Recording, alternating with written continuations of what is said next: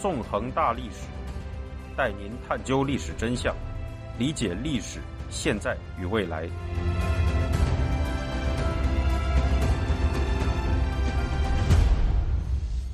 大家好，欢迎大家收听《纵横大历史》，我是主持人孙成。今天我们将进行韩战系列节目第二十四讲“战俘难题下”，带您继续回顾韩战交战双方围绕战俘问题进行的谈判过程。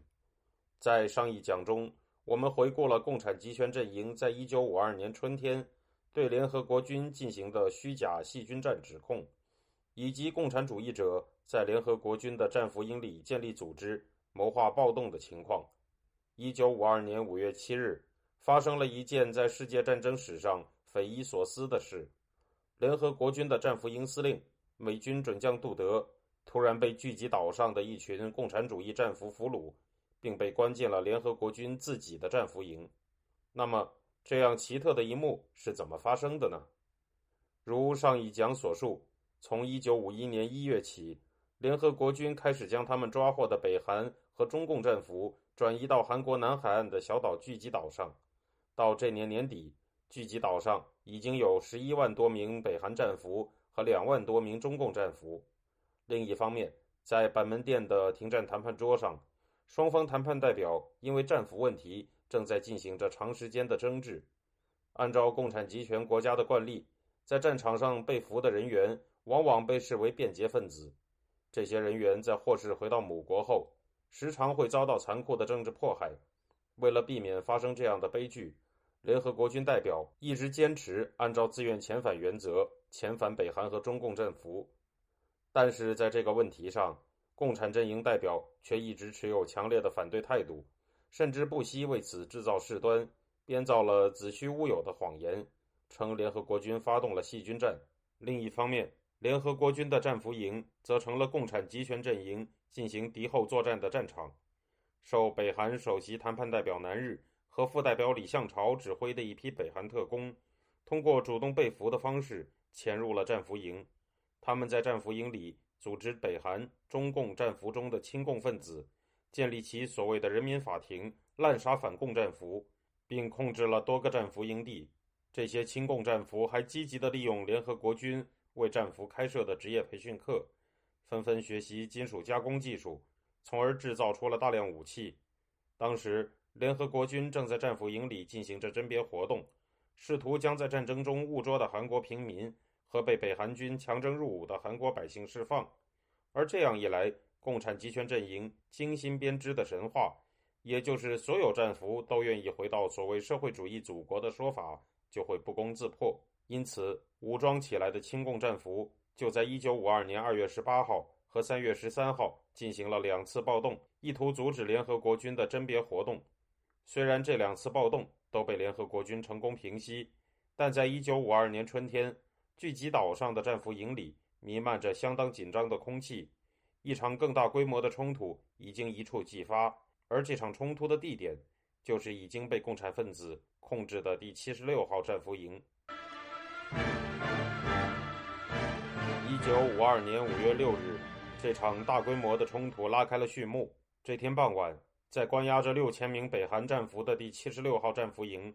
有一批战俘在结束了一天的劳动之后，拒绝回到营房，说他们要见战俘营的指挥官美军中校雷文。在雷文赶到后，这些战俘表示他们遭到了卫兵的殴打和强制搜身，还说他们希望和战俘营司令杜德准将会面。这些战俘告诉雷文，如果杜德将军同意见面，那么他们就会配合联合国军。正在进行的战俘姓名登记工作，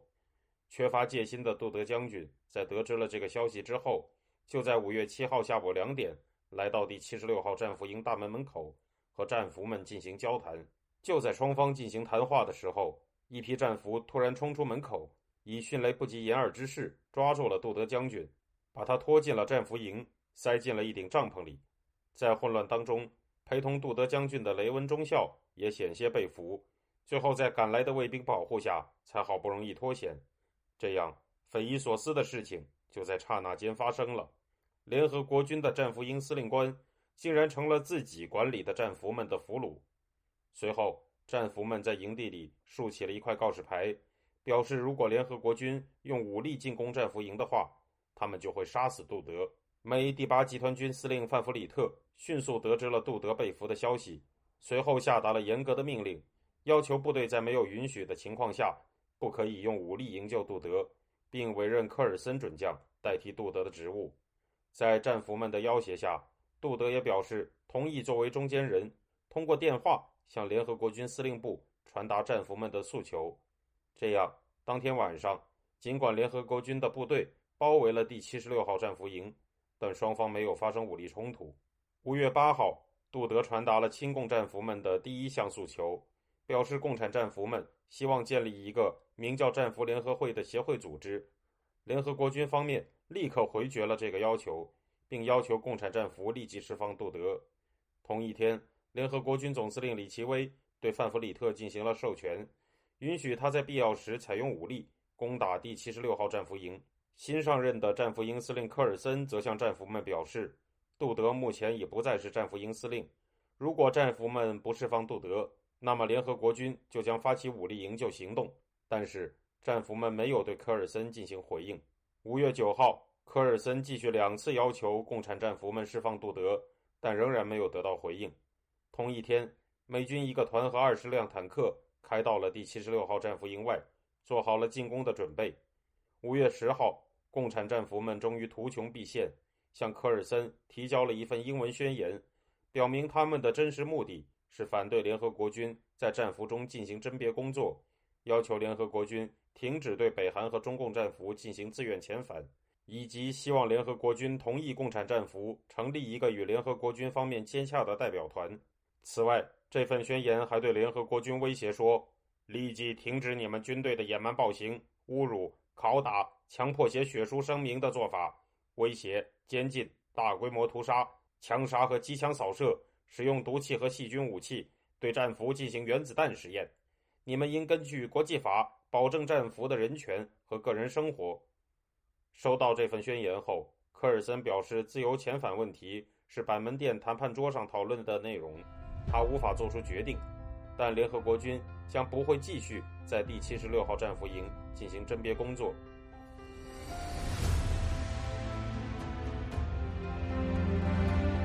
听众朋友，您现在收听的是自由亚洲电台纵横大历史栏目，我是主持人孙成。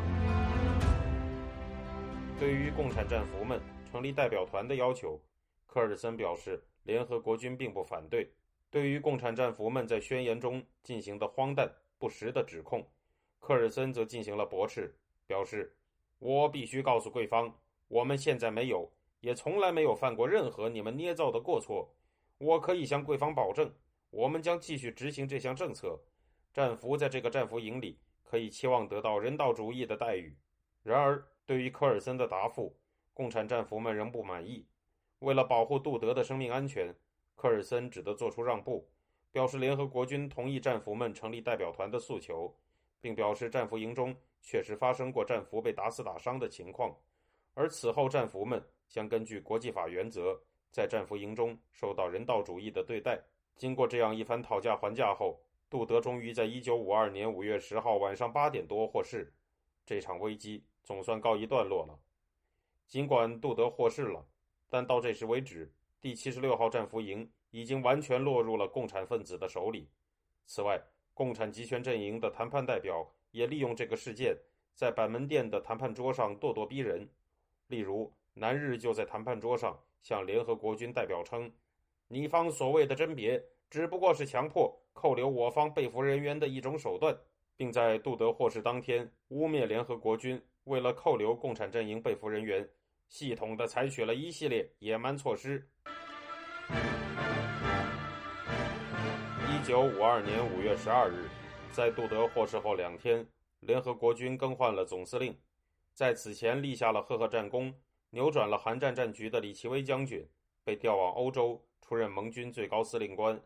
联合国军总司令一职则由被视为鹰派的四星上将马克·克拉克接任。在二战期间，克拉克曾在意大利战场指挥盟军，与德军进行过长时间的山地鏖战，并成功解放了意大利首都罗马。刚一就任联合国军总司令，克拉克就训斥了科尔森在处理战俘营危机中表现出的绥靖态度，表示共产战俘所说的战俘被打死打伤的情况，实际上是因为共产战俘进行了暴动。美国总统杜鲁门也向参谋长联席会议下达指示，要求命令克拉克宣布科尔森对战俘的答复完全无效。接着，克拉克免除了科尔森的职务，由更为强硬的美二师副师长波特纳准将接任战俘营司令一职。并向战俘营增派了第幺八七空降团和一个坦克营。完成了调兵遣将之后，联合国军就开始了收复第七十六号战俘营的行动。一九五二年六月十日清晨，波特纳将军下令第七十六号战俘营里的战俘应该以一百五十人为一组集中起来，并离开这间战俘营。第七十六号战俘营里的共产战俘们拒绝从命，而是发起了又一场暴动，手持刀具。长矛和燃烧瓶等武器聚守在他们挖好的壕沟里。波特纳随即下令，要求第幺八七空降团向第七十六号战俘营发动进攻。现代战争中的奇观出现了：一支军队居然出动了精锐部队去攻打自己设立的战俘营。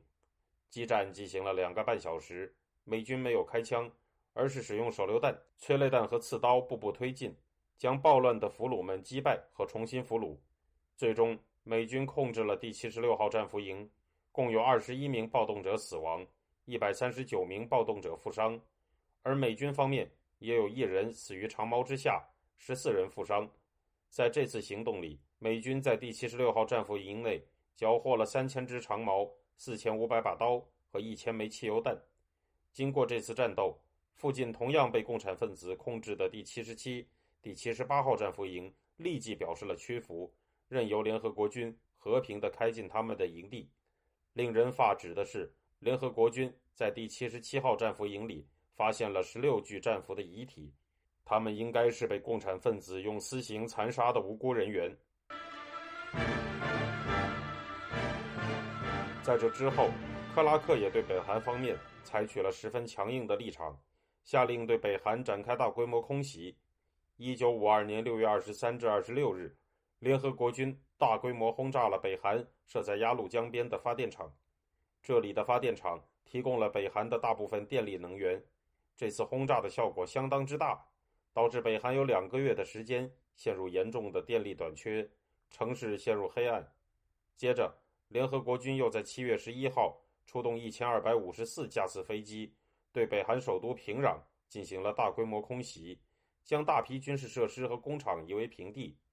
八月四日和八月二十三日，联合国军又分别出动二百七十三架次和一千四百零三架次飞机，对平壤进行了两轮轰炸。经过这些轰炸行动，平壤有价值的军事目标已被完全摧毁，这座城市甚至失去了被继续轰炸的价值。面对联合国军突如其来的强大空中攻势，金日成陷入了恐慌。然而，毛泽东却仍然沉迷于继续进行血腥的战争，并向金日成表示不能因此停战。